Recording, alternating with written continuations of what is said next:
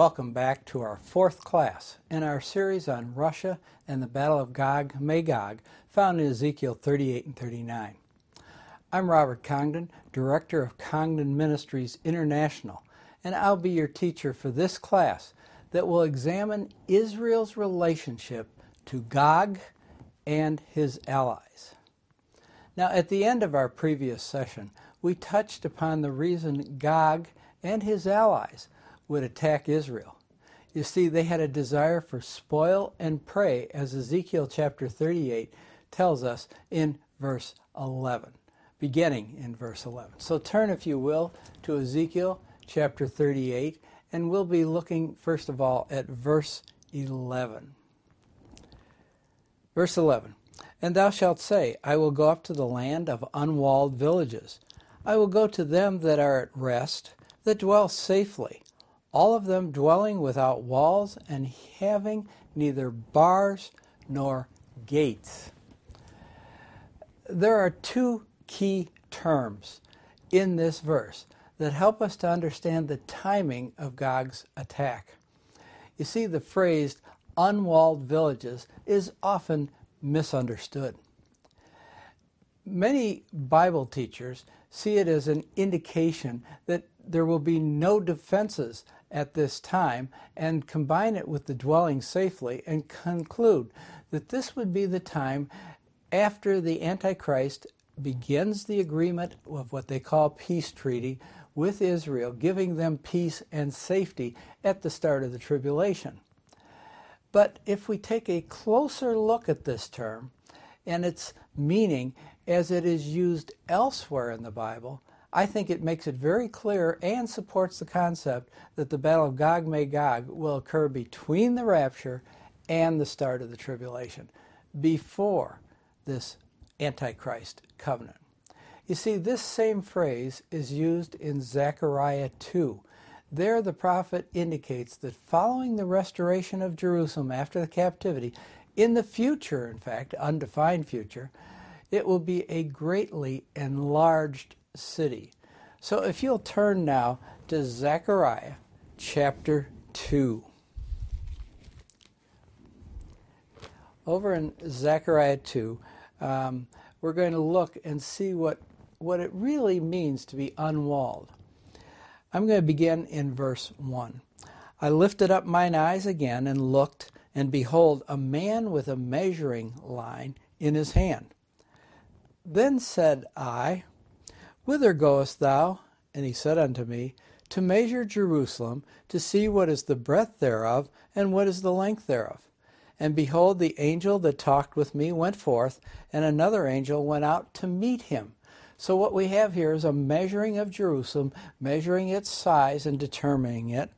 And then in verse 4, we read, Run, speak to this young man, saying, Jerusalem shall be inhabited as towns without walls, for the multitude of men and cattle therein.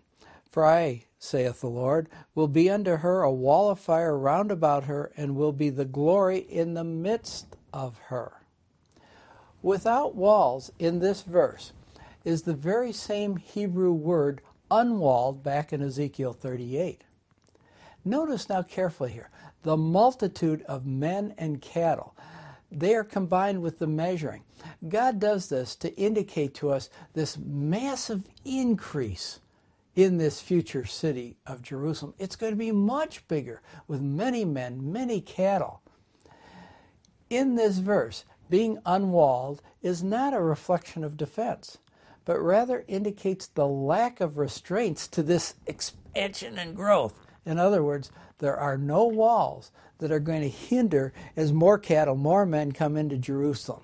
You could almost picture the walls bulging if they were still there. No, there aren't going to be walls, for it will be greatly enlarged, extending much beyond the boundaries of the ancient walls before the captivity. Now, if we consider the massive development in Israel since 1948, Today's Israel is truly a land of unwalled cities in the true biblical sense. Further, it is a land dwelling safely. For the Hebrew word safely means to dwell in a condition of confidence. Confidence in what? In their own defenses. Again, this too speaks of today's Israel. For today they are very confident in the Israeli Defense Force and their Iron Dome and missile system that protects them, as we discussed in our previous class. Therefore, they're not going to fear a siege or an attack by land. Once again, we see it is feasible for the Battle of Gog Magog to occur in our day.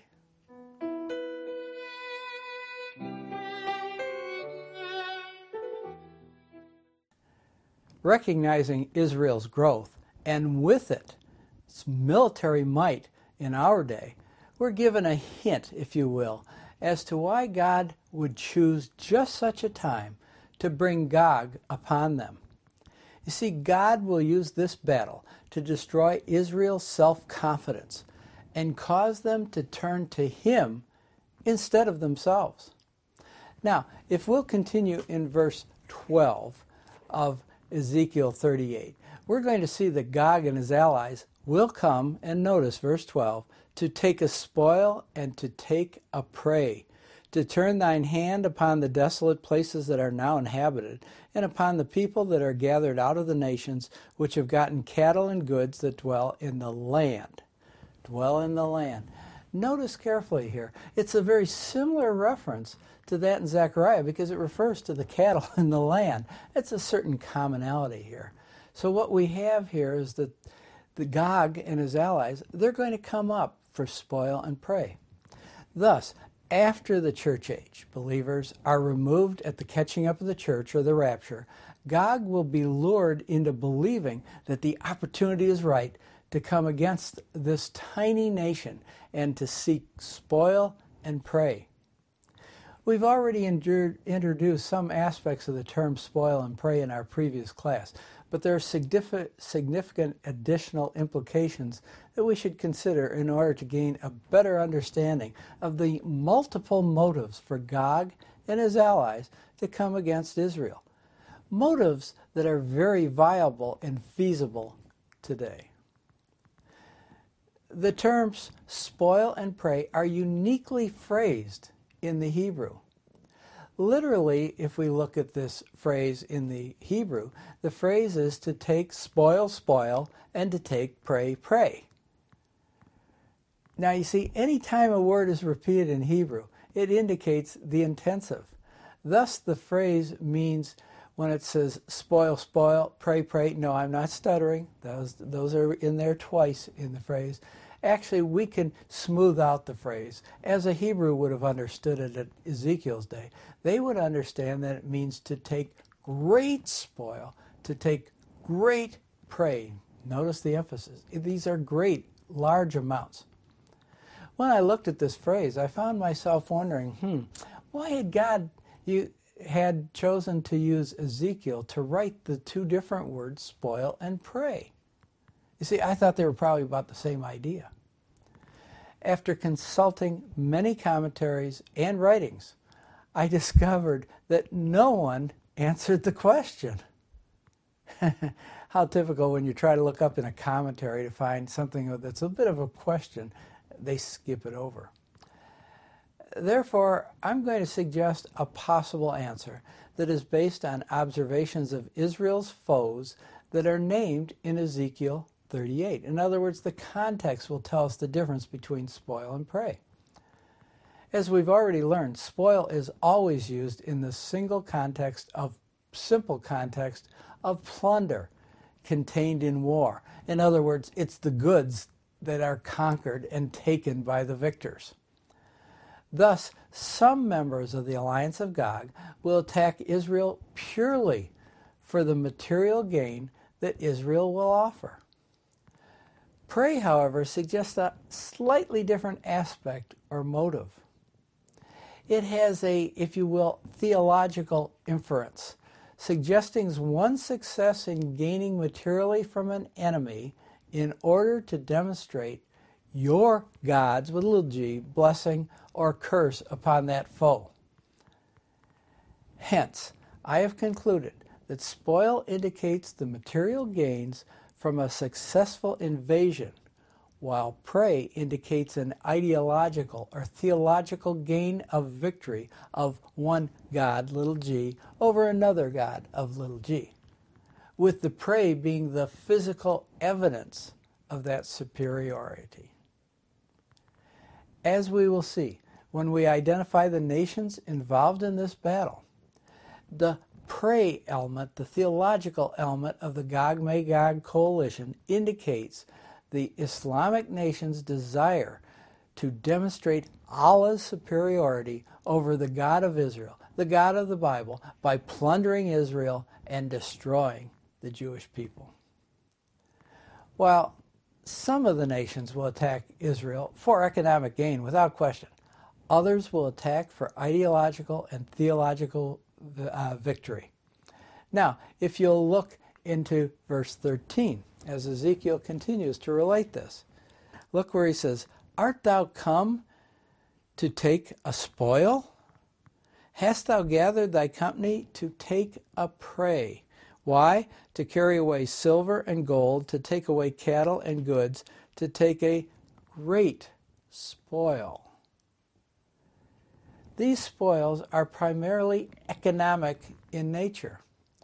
But notice verse 16, where God explains why he has brought Gog's army down upon Israel for prey. So we skip down to verse 16. And thou shalt come up against my people of Israel as a cloud to cover the land. It shall be in the latter days, and notice now, I will bring thee against my land. That, or in other words, the heathen may know me when I shall be sanctified or set apart or honored in thee, O Gog, before their eyes. You see that? God's purpose is working with these with Gog and his allies, those nations.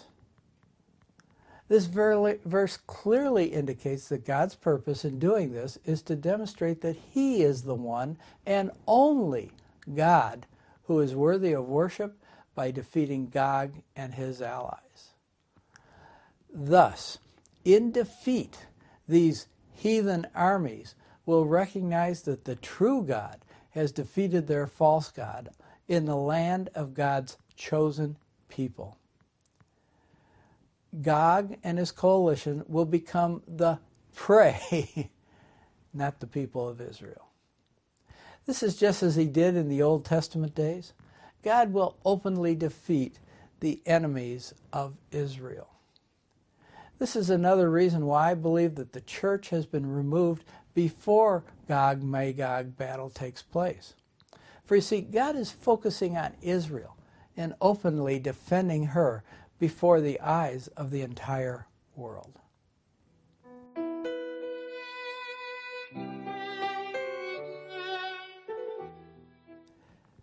Now let us consider how the term spoil may be connected with our hypothesis that Gog is Russia. What could possibly be the motive for this former Soviet nation to attack Israel in these modern times? Well, a very recent statement in Fox News opinion piece suggests an answer for us. Instead of, and I'm quoting now, instead of being an embattled and isolated outpost of Western democracy, Israel looks like the Middle East's new economic colossus. Get that? Colossus. Now, what could possibly raise Israel to this economic colossus state? Actually, the answer is quite simple oil and natural gas. You see, it's now estimated that the land of Israel holds almost 250 billion barrels of oil shale reserves. Now, just for a moment, compare that with Saudi Arabia. Israel has 250 billion barrels. This compares with Saudi Arabia's 260 million barrels, only 10 billion barrels of reserve difference. Furthermore, Fox News went on to declare thanks to the industrial technology miracle known as fracking, Israel is about to become the new energy mecca of the Middle East, and there's very little its Arab neighbors can do to stop it. End quote.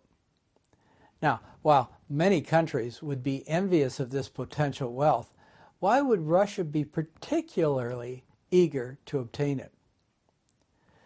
You see, today, 42% of the European Union's oil and 25% of its natural gas come from Russia via the Ukrainian pipelines. Now, with the recent upheavals in the Ukraine and ongoing upheavals and economic sanctions that have come against Russia, potentially the result could be to close the pipelines between Russia and the European Union. The European Union, incidentally, has begun to look elsewhere for oil and natural gas. The two most likely sources for the European Union are the United States and, you guessed it, Israel. As Israel's export capability increases, Russia's needed revenue from energy is going to decline, depleting the financial resources Putin needs in order to restore Russia to its former greatness and to restore what he wants to do is restore Mother Russia back to the days of the Tsar. This loss would be an addition now to the strain upon Russia as a result in the drop of the value of oil in the last couple of years. You see, invading Israel and taking over its energy resources would strengthen Russia's monopoly as the provider of the EU's energy needs. I believe God will use Israel's economic prosperity and resources to entice Gog to attack Israel and bring about Gog and his coalition's judgment. In Ezekiel 38, look at verse 4. And I will turn thee back and put hooks into thy jaws. I will bring thee forth and all thine army, horses and horsemen, all of them clothed with all sorts of armor, even a great company with bucklers, shields, all of them handling swords. That's Ezekiel chapter 38, verse 4. This enticement could well be part of the general stage setting in preparation for the battle of Ezekiel 38 and 39. As I've taught in the previous sessions, I believe that the battle of Gog Magog will take place prior to the start of tribulation, but after the rapture. Therefore, the rapture, the battle, the start of the tribulation. While the rapture can occur at any moment, verse 7 suggests an admonition for Gog and his allies in the days ahead. So if we look at verse 7, speaking to Gog, Be thou prepared, and prepare for thyself, thou and all thy company that are assembled unto thee. And then it says, Be thou a guard unto them, in verse 7. Be thou a guard unto them. You see, in this verse, God is actually expressing a form of a taunt toward Gog. In other words, better be prepared, Gog. Now, Charles Feinberg, uh, an excellent Bible commentator, noted that this is the, and I quote, consummate and telling irony for God to tell Gog to be fully prepared for the encounter. End quote. It's, it's folly to believe that anyone can battle against God, God and win for no one can be adequately prepared for such a battle. God's taunt is used to expose Gog's great self assurance and haughtiness. Isn't it interesting? God is working with the self confidence of Israel, and we'll deal with that. And here he's trying to deal with the self assuredness and this haughtiness of Gog and his allies as enemies of God's nation, Israel. You see, God is doing this as an attempt to humble and destroy pride. This is not a mere statement that Gog is to prepare For in the Hebrew, again we have a repetitive use of words prepare, indicating emphasis. You see, God is telling Gog to prepare to the utmost for this battle because we know the end. Gog will still be beat. From this, we can tell that this was not going to be a minor skirmish or an isolated attack on Israel, but a major war requiring the gathering of men and massive amount of equipments for the battle. And its outcome, notice, will be a defining point in military history of the world. So let us now consider this military aspect of the battle.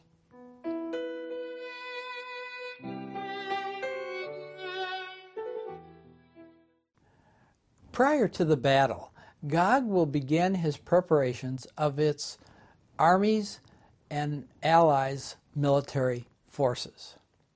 You see, perhaps the current fighting in Syria against the ISIS serves as a test ground for the future buildup. God instructs Gog, as the leader of this amassed force, to guard them.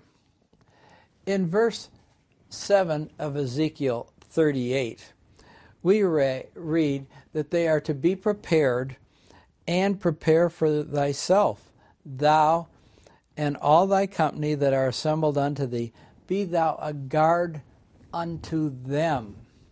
That is, Gog is to be careful, to carefully, if you will, watch over them or guard them or kind of hover over them until the time of the attack. Perhaps this explains the close relationship with Iran and Syria in the current strife. In verse 4, we are shown an array of weapons that will be amassed. Notice here in verse 4, in the middle of the verse, all thine army, horses, horsemen, all of them clothed with all sorts of armor, even a great company with bucklers and shields, all of them handling swords. Now, we've discussed and will discuss shortly about the fact about these weapons. Uh, would they use them in modern times? But in the meanwhile, notice Ezekiel's description often has been ridiculed and reinterpreted in order to make it seem feasible in our day of modern weapons. For what army would fight while riding horses today? And this is where I want to focus in on that aspect of it. I find it very interesting that in a recent series of news articles, a new form of horse, in quotes, has appeared in our military. This is a robotic cross between a goat and a pantomime horse, as the military describes it. It's designed to carry 400 pounds of payload, travel 20 miles without refueling. It's recently been tested over in the state of Hawaii. It is called the Legged Squad Support System, or LS3. It's being tested by the U.S. Marines and is foreseen now as the future means of helping the foot soldier. Notice how robotics are becoming such a key element to the military. And so this robotic horse is being tested. Perhaps Ezekiel's horses are robotic. Uh, or perhaps there's another literal possibility. You see, in May of 2014, in a scene very reminiscent of a 16th century funeral, and I quote the report Cossacks in crimson coats. Now, by the way, Cossacks, don't forget, they are descendants from the Scythians, therefore the land of Magog. So I quote Cossacks in crimson coats carrying leather whips and sabers, that's swords, streamed after a riderless horse, end quote, at a local chieftain's funeral in a Russian coastal city where? On the Black Sea. That's Scythia partly as a result of the revolution and their loyalty to the czars, the Cossacks, who are notoriously skillful horseback riding warriors of Russia, they were officially disbanded on June 1, 1918. But during World War II. Now remember, World War II was a time of mechanized warfare. But during World War II, when Hitler was in power, they were reinstated and reestablished as a horseback troops to help fight against Hitler. Now, the reason was actually very simple. They needed the Cossacks' unique military might. There was a statement issued in 1941 that observed, and again I'm quoting, they have gotten back the uniform, the Cossacks, the horse, the saber, the dagger. They have been restored to a place of honor in Soviet society. You see that? They were dishonored at the end of the revolution because they were obviously with the Tsar in World War I. But in World War II, when the need was there, they were brought back to this place of honor. The Cossacks were described at that time as a rising tide.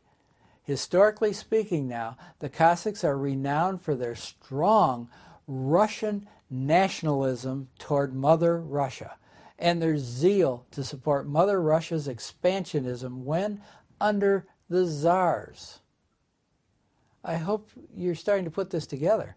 For Putin, you see, the Cossack is, and I quote, a kind of mascot, unquote, that represents the desire for a return to a more conservative, nationalistic ideology. In other words, Mother Russia first.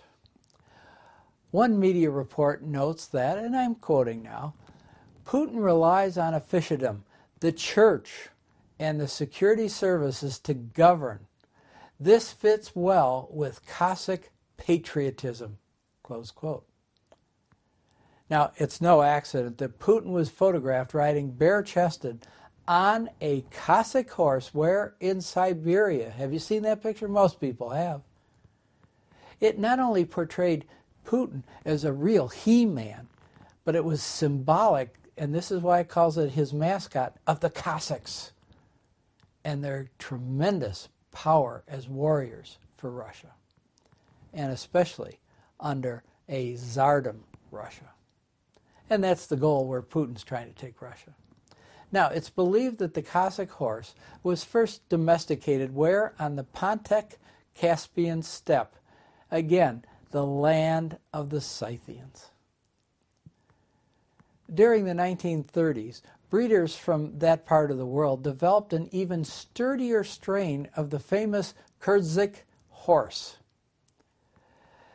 This is a breed that significantly has been known to be able to cope with, notice, any type of terrain that could be encountered. You see, this really is an all terrain vehicle, the Cossack horse. Their performance was praised by one observer of the time as being the best means to travel, and I'm quoting this the terrain lying between the land of Gog and the land of God. Close quote. Very interesting comment. No, this was not a Christian source.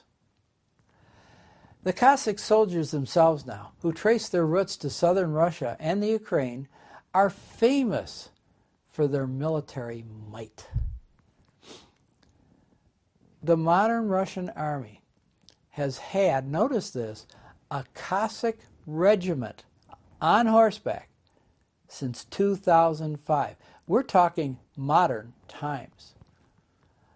Understandably, you might challenge the literal interpretation of Ezekiel when it comes to the horses being used in the Battle of Gog Magog.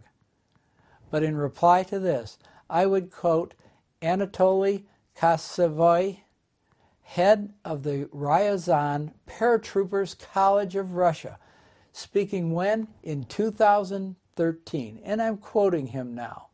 It is very difficult to use heavy equipment when carrying out military activities in mountainous or forested areas. Thus, the use of horses is necessary for speed and mobility. End quotes. That's the head of one of the Russian training schools for paratroopers. Using the horse as just an example of how Ezekiel's prophecy could be fulfilled literally as we read it, I conclude that not only horses, but I think also weapons that could be burned for seven years, as indicated in Ezekiel 39, also should be taken literally. You see, always take what you read in the scriptures literally, unless it clearly states or indicates that it's a, a metaphor or a picture or an attempt to picture something that is, is beyond uh, our basic simple words usages. In other words, if it clearly is symbolic, we take it as symbolic. We don't reject that. But we take it literally when it's feasible. Having considered the armies preparing for this war, I'd now like to consider the motivation of the nations whose armies are involved, first from an economic viewpoint and then from an ideological viewpoint. The economic viewpoint will help us to better understand the second ideological prey motivation for the invasion once we have identified all the participants of the Gog alliance.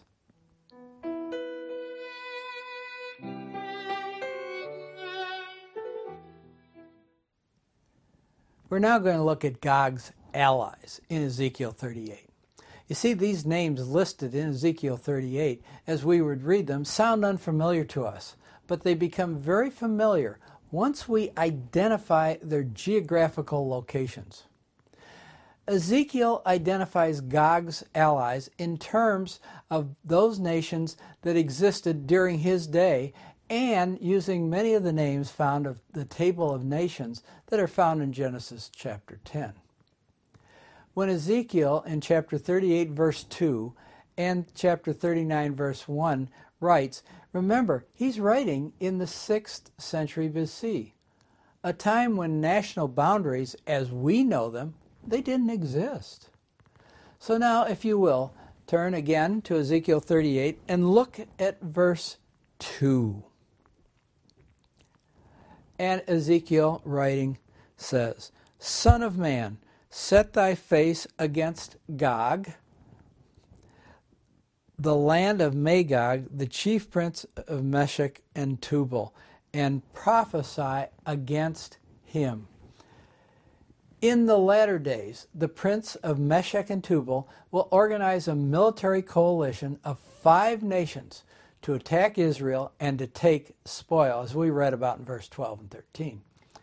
As already mentioned, Gog, the chief or prince of the people of Meshech and Tubal, is either the human leader or the demonic principality motivating him.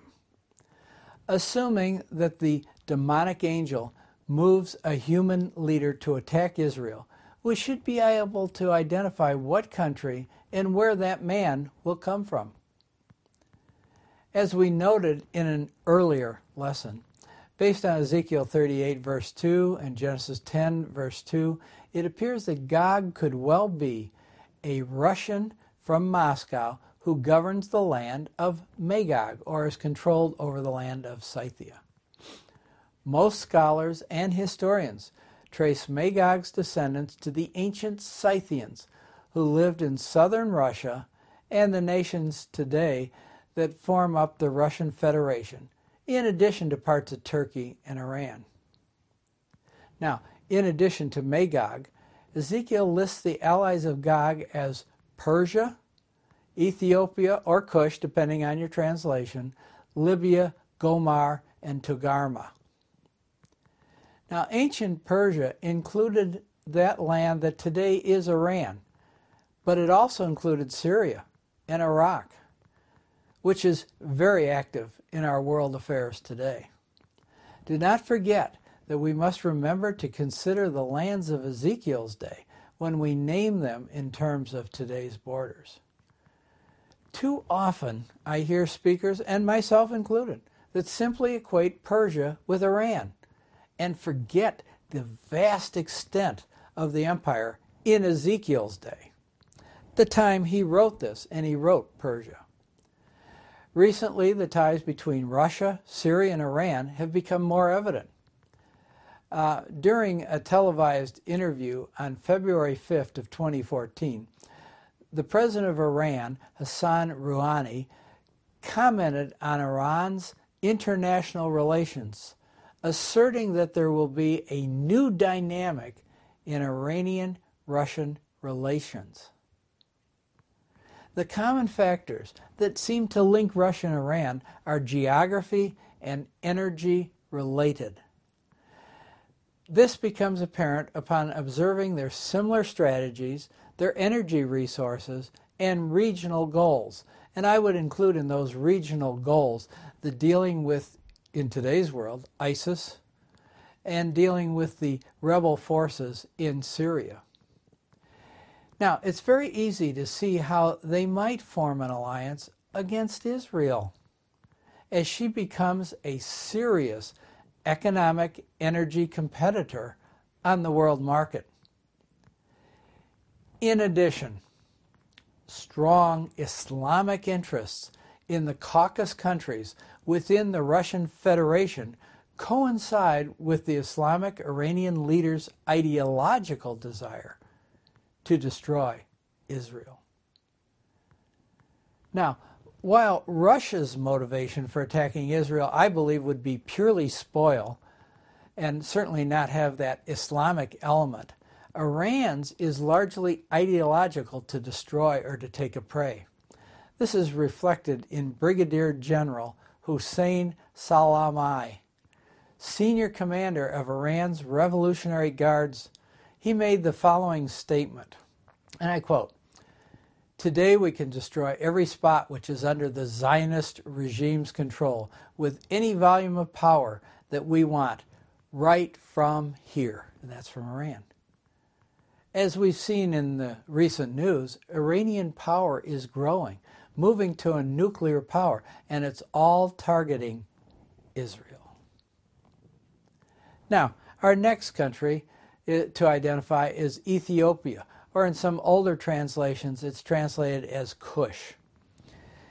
This is in verse 5. We have Persia, then Ethiopia. Ethiopia is not the Ethiopia of today, but rather the land directly south of Egypt that is known as Sudan. Today, Sudan is a divided nation, the north and the south. Northern Sudan, Sudan is a hardline Islamic nation known for its support of Iraq in the Gulf War. It was divided in 2011. The South would be Christian by majority. Perhaps now, Northern Sudan's union with the other nations in the GOG alliance, in part, is a hope to gain allies to defeat the Southern Sudan and its Christianity military strategy also explains the reason that this nation of Sudan is vital to the coalition. For remember, it is to the south of Israel. It enables Gog to apply a pincer movement against God's tiny nation of Israel. Forces from the north, forces from the south. Sudan is one of the most militant, by the way, militant Islamic nations in our world and they are extremely anti Israel. For example, there was a past raid by Israel's Defense Force on the Red Sea where they captured an Iranian ship loaded with missiles, ammunition, and other arms. Perhaps you remember the incident. It was determined that these weapons were to be unloaded in Sudan. Get that? From Iran shipped to Sudan, and then they were going to be smuggled into Gaza via the Sinai Desert. Hamas in Gaza is a major enemy of Israel, and they are to the south. Hamas's senior official, Mahmoud al Zahar, he made the following statement, and I quote The Hamas movement and Iran have taken special measures and we will see many changes in these relations soon. End quote. Now, this statement came shortly after Hamas renewed its diplomatic relations with Iran. The Sudanese connection reflects a growing coalition of Islamic countries being influenced and aided by Iran. Now, joining Sudan from the south is Put. Now, as a descendant of Ham, Put founded what is now modern day Libya. And so again, we have this situation that some Bibles will have the word put, some will have updated it to the term Libya. This is a nation that is just west of Egypt in North Africa. We all certainly will remember Libya's past leader, Colonel Muammar Gaddafi, who was a radical Islamic leader of a country with a long history of hatred for Israel. Following his overthrow by a coalition, Libya has become a struggling nation seeking to reunite that former unity that it once had. It's a very divided land today. History has demonstrated over and over how many internally divided nations, just like Libya, have solved their problems by uniting against a single cause that is dictated or directed, if you will, toward an outside foe. In other words, we can unite our country. If we just focus on this enemy over there, Israel would be an excellent target, if you will, to try to reunite Libya. Libya might well find that unity in this alliance against Israel. The next coalition member we want to consider in verse 6 is Gomer. Now, the descendants of Noah's son Japheth, we read this in Genesis 10, verses 2, and 1 Chronicles 1, verse 5. Those sons of Japheth settled in the area of Cappadocia, central and north central of today's Turkey. The nation of Turkey today is much like the Ukraine, for it shares borders with both Europe and the Middle East. This Islamic nation is divided in loyalties between these two distinct regions. Like the Ukraine, the day will come when it's going to have to choose between them, either Europe or the Muslim world of the Middle East. Over the last several years, there's been a decided drift toward a stronger Islamic ideology, and with it, a growing movement away from support of Israel. In fact, this movement by the leader of Turkey toward uh, Islam, a much stronger emphasis upon Islamic law, etc., has Europe and the European leadership very concerned and struggling whether they really want to bring Turkey into the European Union or end all negotiations to achieve that. So the Islamic issue is the issue that is slowing down Turkey's entry into Europe. Now remember also, Turkey is a NATO alliance country. So it is quite a complicated situation right there. But clearly, the trend of the last 6 to 12 months has been stronger Islamic ties and includes involvement or attempts at involvement into Syrian situation. Were the trend to continue, I think it's very easy to see how a portion of Turkey or perhaps a divided Turkey could join the alliance. The final country we need to consider is in verse 6 the house of Togarmah of the north quarters and all his bands. Ezekiel informs us that the house of Togarmah is a supplier of horses and horsemen and mules back in Ezekiel 27, verse 14. From the ancient historian Herodotus, we learn that the house of Togarmah was famous, you guessed it, for horses and mules. Don't rule out horses and mules in this battle. Many scholars believe that Togarmah is the ancient city of Togarmah in eastern Turkey. Gog will plan what appears to be a masterful attack on Israel from multiple fronts. To the north of Israel are the Russian Federation members, the Turks, and the Iranians. To the south are the armies of the Sudan and Libya. To the west is the Mediterranean Sea, and the east is desert. So the forces are coming from the north and the south, and the center of their convergence will be Israel. For Russia to attack Israel requires a solid land base to move its troops. It just can't depend upon the sea, especially on the fact that it's got to come between Greece and Turkey, if you will, or parts of Turkey but close to Greece. Therefore, it needs a solid land mass. This explains the need for Syria, Turkey, and Iran from a Russian military standpoint. It's interesting to note that while Magog's allies are all predominantly Islamic nations, none of them, none of them are Arab nations. You'll recall that the Arab nations are all descendants of Abraham, therefore, so to speak, cousins to the Israelis.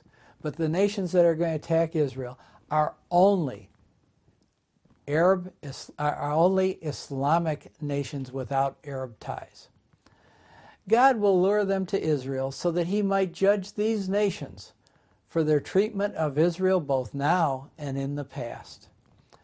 Jordan, an Arab nation, and Egypt, a non Arab nation, will not join in and are not even mentioned, possibly because both have treaties with Israel today and they will honor them in the future. The Islamic faith is rapidly spreading, though, through Russia, at least in the Caucasus nations today. So that could also influence this.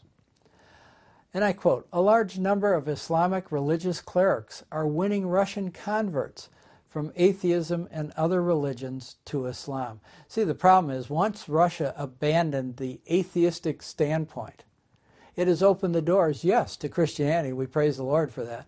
But it's regained the Russian Orthodox Church in great power in the country. But in the Caucasus nations, Islam has been able to move in quickly. Recognizing these Islamic trends now in Russia, I could see how this force is united against God and his people Israel, and Putin wouldn't have the resistance of the Caucasus Islamic countries. Remember, this isn't a family feud like that between the Arabs and the Jews. This is an Islamic army that bears no historic family relationships to the Israelis. Their goal is simply spoil and prey and to destroy ideologically and to prove Islam superior to the God of the Bible.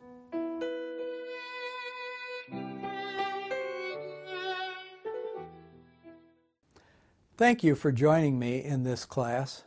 Please join me again for our next class on Russia and the Battle of Gog Magog. That class will be webcast on November 22nd at 8 p.m. Eastern Time and available 24 7 on demand beginning on November 23rd. If you have questions, be sure to contact us at our website. Go to our website, www.congdonministries.org, for more information. We'll be soon making some announcements about additional classes that will be available on the internet on our channel. Now, this is exciting news because we're going to bring in some additional teachers so we can offer more classes to help you understand God's Word and God's plan for history. So be sure to keep close to our website to keep up as we give out announcements about new classes coming in addition to my teaching. Now, may the Lord bless you mightily, and we'll see you again either here or in the air.